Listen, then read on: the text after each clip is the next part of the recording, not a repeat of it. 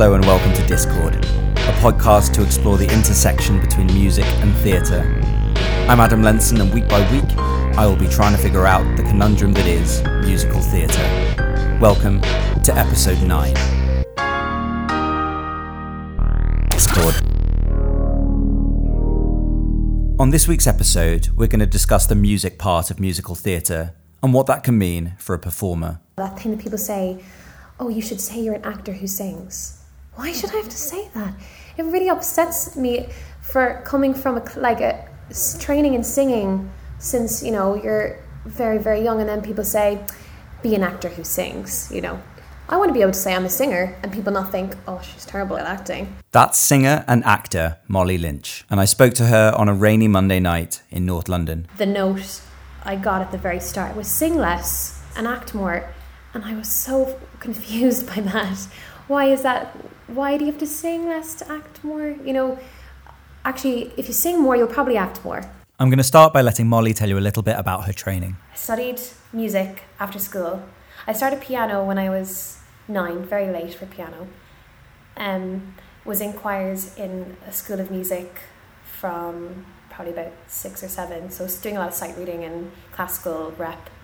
When started stage school when I was about fourteen, and then decided to study music and do a bachelor of music degree when I was eighteen. And through opera, discovered musical theatre, and then decided to do an MA in music theatre at Central. During our conversation, I was struck by the fact that even though Molly had been involved in both music and theatre from an early age, that the two seemed quite separate to her growing up and didn't interrelate that much. I suppose I was eh, training in choirs and in classical piano whilst I was also doing the stage school kid thing, but I didn't discover that till I was like 14. So I was doing classical music first. And when I did them together, they were kind of in parallel, they never crossed over. So I didn't really, I related to them in that when I did both things, I was singing, but that was it really because they didn't ever mention each other or you know overlap anyway and when i came to when i went to classical training i went to the school of music i had sheet music in front of me and when i went to stage school and we learned a song i had words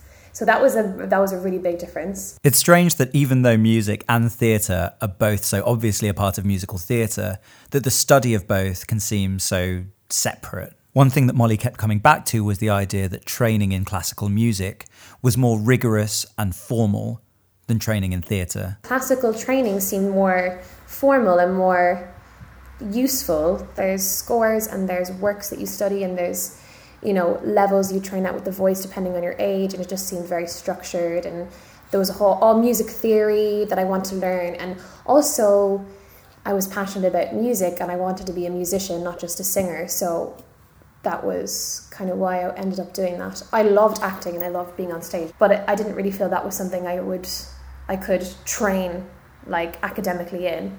So I think that's why I chose to do classical music and not go and study drama or anything. I, actually, that studying drama never even crossed my mind, even though I loved acting. I just didn't. It just didn't seem. Didn't actually didn't even think about it looking back now. I find it very interesting that while singing is a very physical thing, that the study of voice and music is often an academic, formal discipline, whereas theatre and drama is often seen as something instinctive. I think the formal and the instinctive are two sides of the same coin when it comes to performance, and that actors and singers need both. And I think what Molly is saying about the rigour with which music and singing are taught in the classical world is something that musical theatre definitely shouldn't ignore. The really cool thing about training as a singer in a music degree is that you're in with instrumentalists and you're treated like one of them. So the pianists practice six hours a day.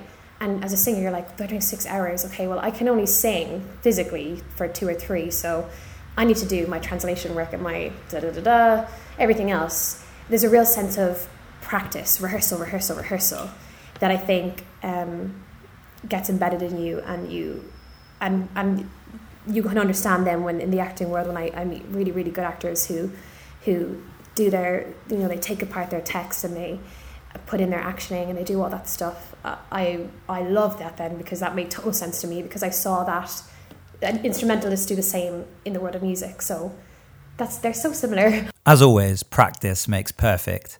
But perhaps there's something intrinsic to the world of classical music that means practice is something that is more prized, and that technique and academia and craft is more prized.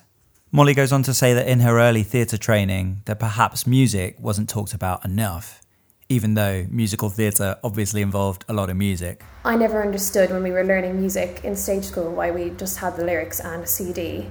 Um, I mean, sometimes you have a piano player in there, but they never talked about that's a semi that's a semi breve. You need to hold that to the end of the bar, or um, you know, there's a there's a certain phrase mark there. You should breathe before that. That wasn't really talked about as much as when I was in choir when I was doing a classical song.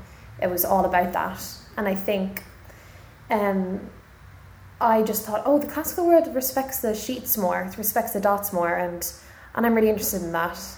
I didn't really think that means I'm not interested in musical theatre. It just means that I'd rather do musical theatre through that corridor. And I think that because musical theatre is so multidisciplinary, that every performer needs to approach it through a certain one of those disciplines.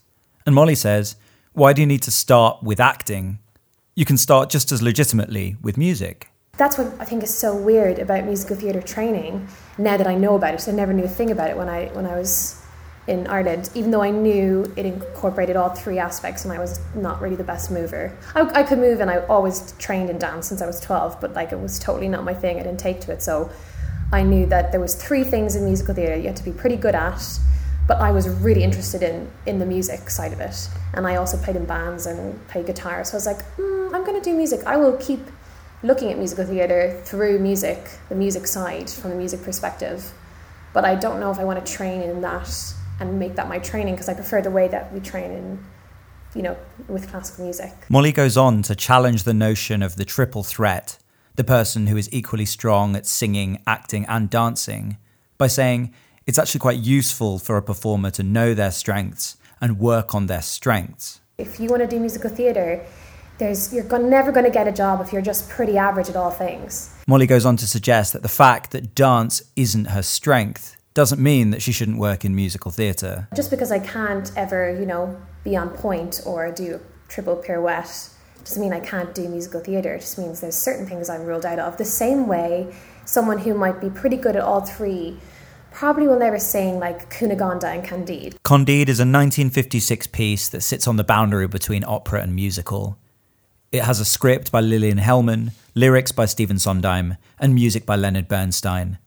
The music is acknowledged to be extraordinarily complex, and the role Molly mentioned is a high soprano role amongst the most challenging in theatre. I think it's kind of silly to say musical theatre training is acting, singing, and dancing, and you need to be good at all of them because actually the people who are really good at one are sometimes the people who, who do the best. Musical theatre contains all three disciplines, but not always at the same time, and not always performed by the same performers. Sometimes, different roles contain different skill sets, and a piece transitions back and forth between them. So specialization is often a very useful thing. You know, I it's like I've trained singing since I was very very young. You know, sat in choirs for hours, studied breathing, all the study sight singing, and the the the skill of singing and being a musician is not really something that's looked upon with the same respect as acting is in musical theatre. For that's what I've found a lot anyway. And I think this whole notion that we have to be actors who blah blah blah, almost to protect ourselves of being accused of not being a dancer. It's like, well, I never said I was a dancer. I said I was an actor who moves. Oh, I never said I was a singer. I said I was an actor who who sings. And I think you know all that categorizing is just if you sing, you sing. If you act, you act. You know, let everyone else decide what level they're at. You'll everyone will have a different opinion anyway. Do you know what I mean? I think that that I find that really weird about the about the musical theatre world. So Molly worries that we maybe don't care enough about music and the rigours and the study of music in musical theatre. But she then goes on to say that perhaps the name musical theatre is also a problem. The reason I prefer the word music theatre to musicals is because the word musical, it's like, oh, that that painting is rather musical. It's like an adjective that is describing a play. So when I was in School of Music in Ireland, and I said I want to put on a musical because they had never done a musical in there. Um, well, the students had never put one on, and everyone said, "Ugh, why would you want to do a musical?" I realized then that it was called something.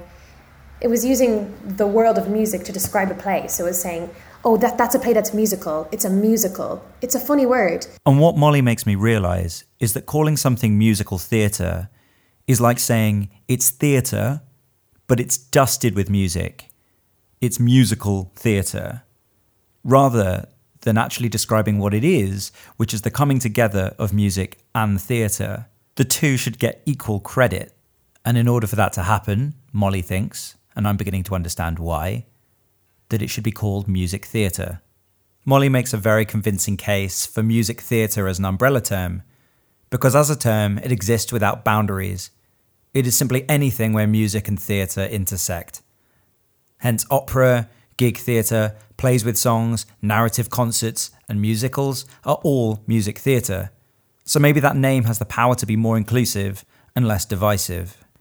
In episode 3, while talking to Nick Holder, I said I didn't like the term music theatre, and that's because I felt it had been constructed in order to divide musical theatre up into acceptable and unacceptable shows. But Molly isn't suggesting the term music theatre to separate it from musicals. Music theatre contains musicals. Saying something like music theatre makes way more sense, and I would just rather we use music theatre for everything where anyone sings and acts. And just use it for everything. Because musical to me is isolating. Like you, you can you call um, tutte a musical? Not really. It's like a Mozart opera, and it it'd be it would be weird if you called it a musical because it's Mozart. He he he. But if you called it music theater, that's just you saying, oh, it's theater with music, and they sing.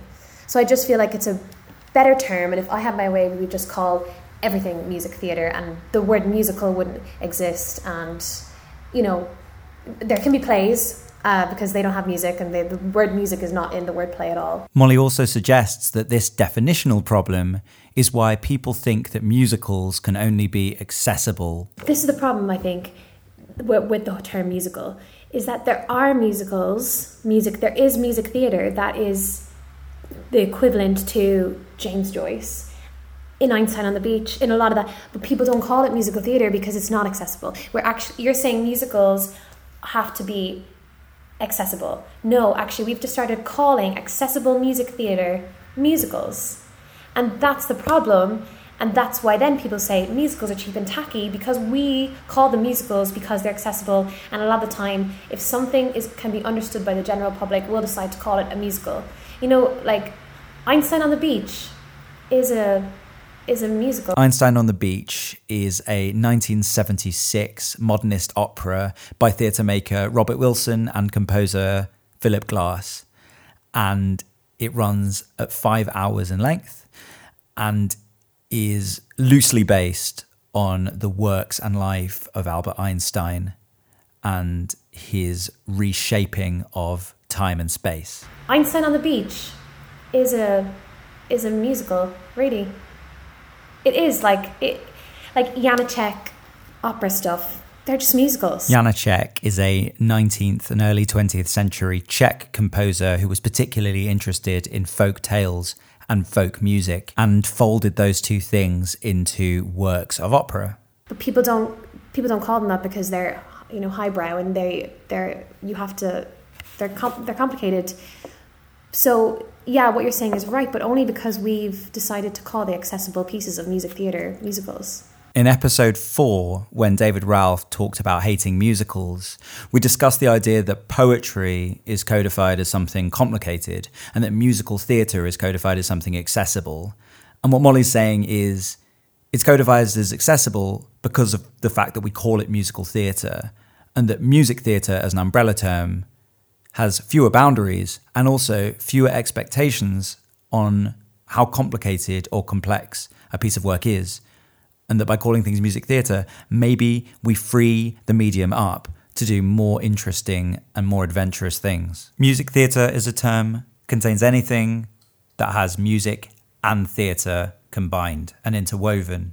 However, my worry about losing the term musical theatre from popular use is that it currently seems to be a way of referring to a medium where narrative is carried through songs. Plot and character both are conventionally progressed in musical theatre in ways they aren't always in opera or in other music based theatre. I worry that the rich history of musical theatre and the craft and structure that goes into making them could be more easily dismissed if new work is being made without the responsibility of being called a musical.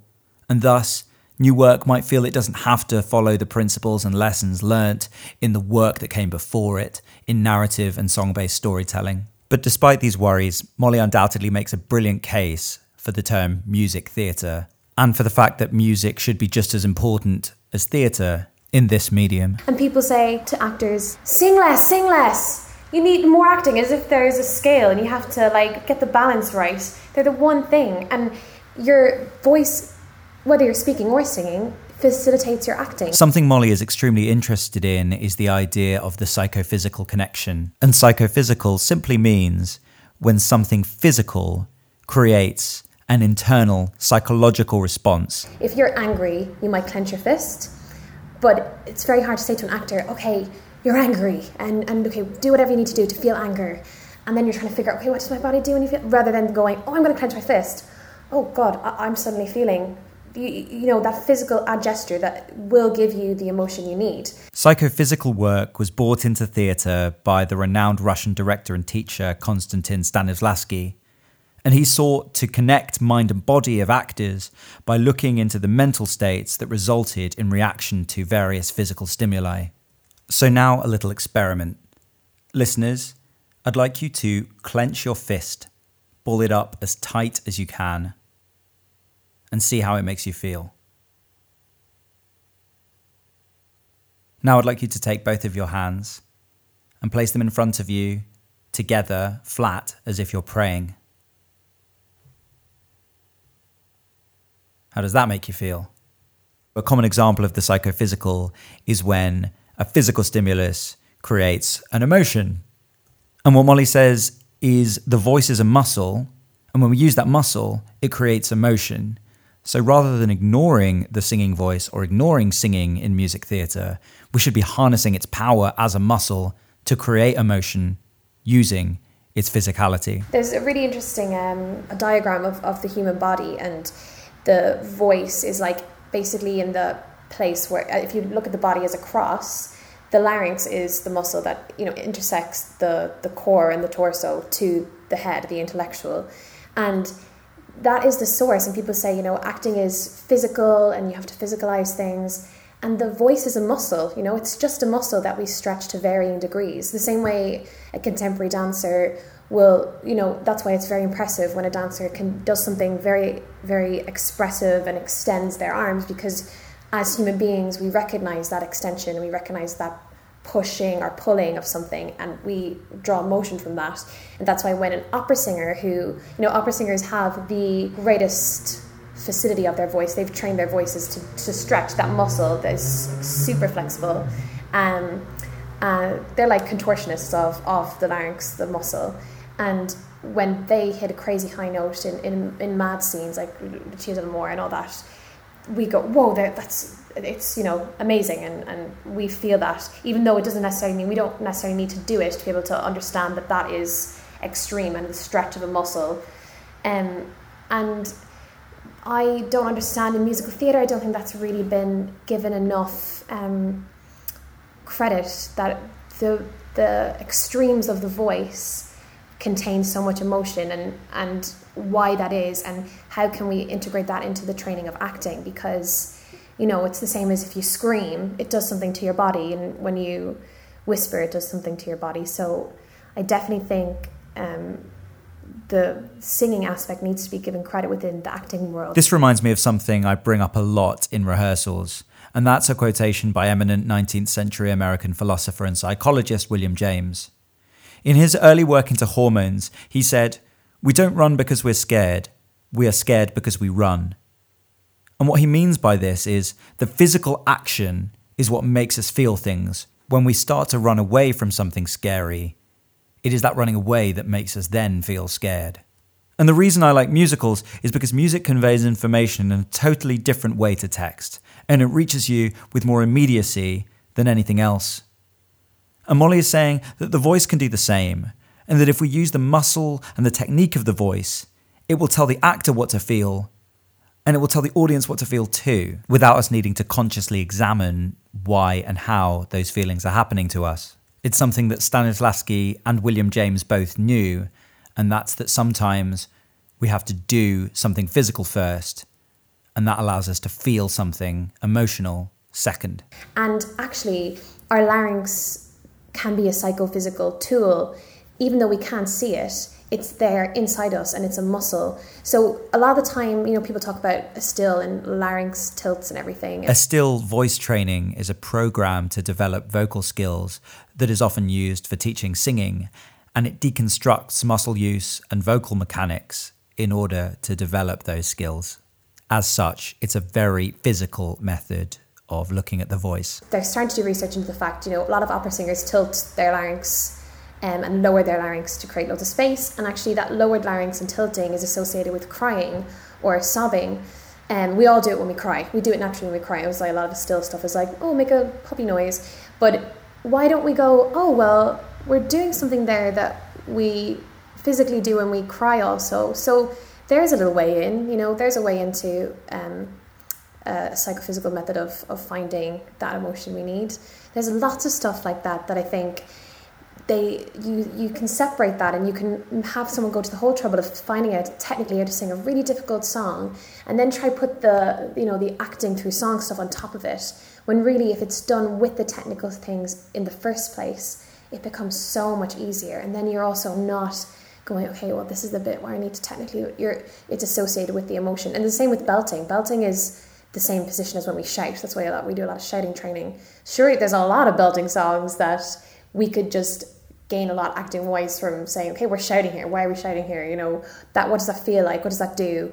And it's like you said, it's the physical thing before the thought, which uh, in something that's so technical like singing would make it so much easier as well. You know, I think so often in musical theatre, the text and the acting process comes first, and then the music is laid on top of that and what's so fascinating about what Molly is saying is that developing physical singing technique and musical technique, and then combining that with the story, is a really, really robust way of ensuring that the two fit together and that you know as much from the physical as you need in order to help act the story. It's tension and release, a lot of it is. Attention and release um, is a lot to do with psychophysical as well. You know, when we tense, that's always associated with something, um, some motivation to do. And then when we release, and actually, um, we cry. A lot of I was reading a lot of research that when you cry, it's because you're trying to your your body's trying to calm itself down. So your larynx is actually lowering, and you're crying to actually try and soothe your body, make more space for air. That's why you're like, ah, it goes. It, the larynx goes. That's not helpful for listeners, by the way. like me fake crying. Oh my god. But you know, um, and that's a physical thing we do because like scientifically we need to and and uh, that's why like science and music adam and science and singing and acting it's you know it's anatomy you know it's so related related and actually i think going back to that stuff you can find out way easier ways rather than us all getting really heady about it. The reason I like musicals is because music conveys information in a totally different way to text, and also the way that music reaches you with such immediacy and can make you feel things that nothing else can make you feel. I go to theatre to for something immediate. I don't want to have to pick apart layers, and that's why I think that's probably why I love musicals because you don't even need to understand the plot sometimes when someone hits that high note or someone, you know, sings something or uh, anything dramatic, a lot of the time it is in musicals. A lot of the time it is with music, hits you straight away. So I totally, and that's why I think you love it from when you're a kid. You know, I mean, I look back when I was you know very young and I was listening to Les Mis. I I obviously didn't have a clue what was going on, but I just like, wow, I totally feel that from the you know extension of the voice and and that's that the psychophysical is what clings us when we're very young straight away before we ever understand the words and before we ever understand um, plots or characters, it's the sound of the voice. I don't think it's just about being young. Music moves us all in a totally unique way. It gets to us without the need for words or conscious thought. Music happens to us, often without us thinking at all, and it communicates so much conscious and unconscious information. And nowhere is this truer than music conveyed with a human voice. A human voice can encode and imbue music with so much unique meaning. I read a book where they called it the grain of the voice because apparently, like they were saying, there's no there's no word that you can put in the human language for that that thing in the voice that hooks us because it's it's just beyond words. And I think that defines why I like musical theatre or music theatre or whatever we want to call it. I like it because it is beyond words. Molly goes on to suggest that she often sees music coming second in a rehearsal process, but actually believes that music should come first. It's actually probably more important, in my opinion, to know your music and when you go to do um, music theatre. And that's why I never understand why there aren't more MD slash directors who who MDs who also direct a show. I mean, she goes on to tell me about a production of Candide that she was in, where John O'Brien was both the musical director and the director. It made total sense for that show because you know Bernstein is is just a genius of musical theater, and the it's so the drama and the music are so intertwined that only a musical director could have known certain parts, certain things to do, or certain certain directions to give because he knew the music so well. In a good musical, the music and the drama have to be entwined rather than just next to one another. And if that's the case, people working on the shows need to understand both. That doesn't mean they need to be experts of both, I should say. It just means they need to be aware of both.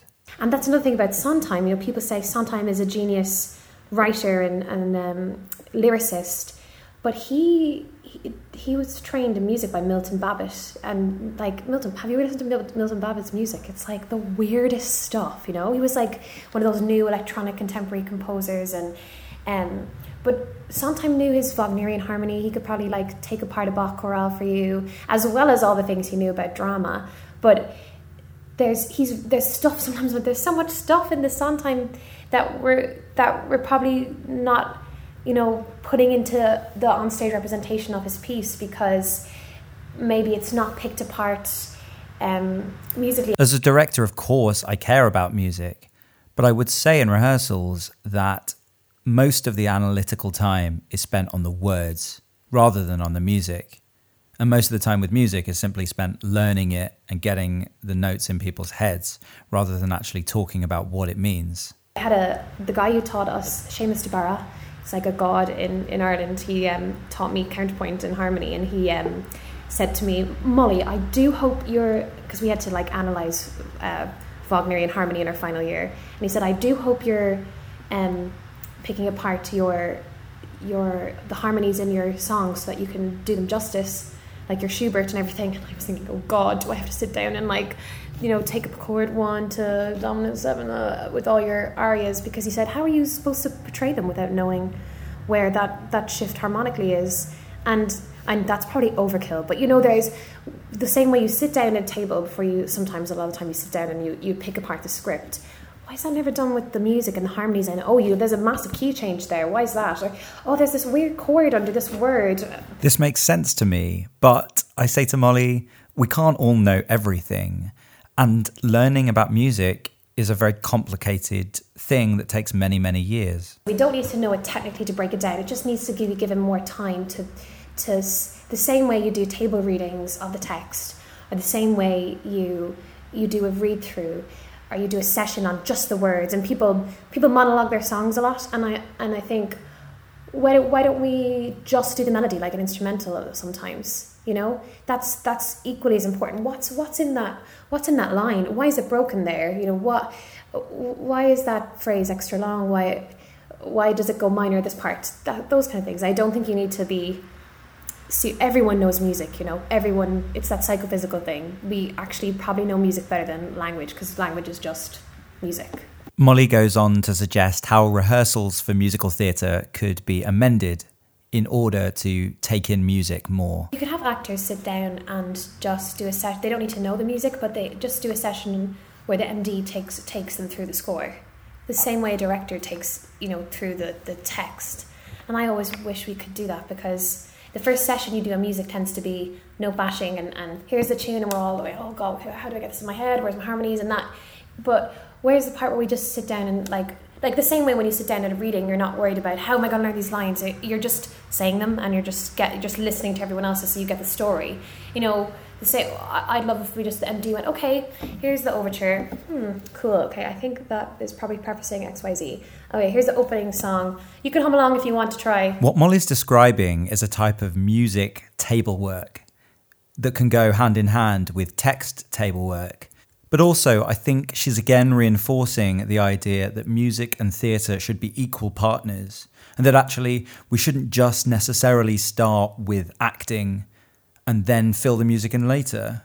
The two have to be equals.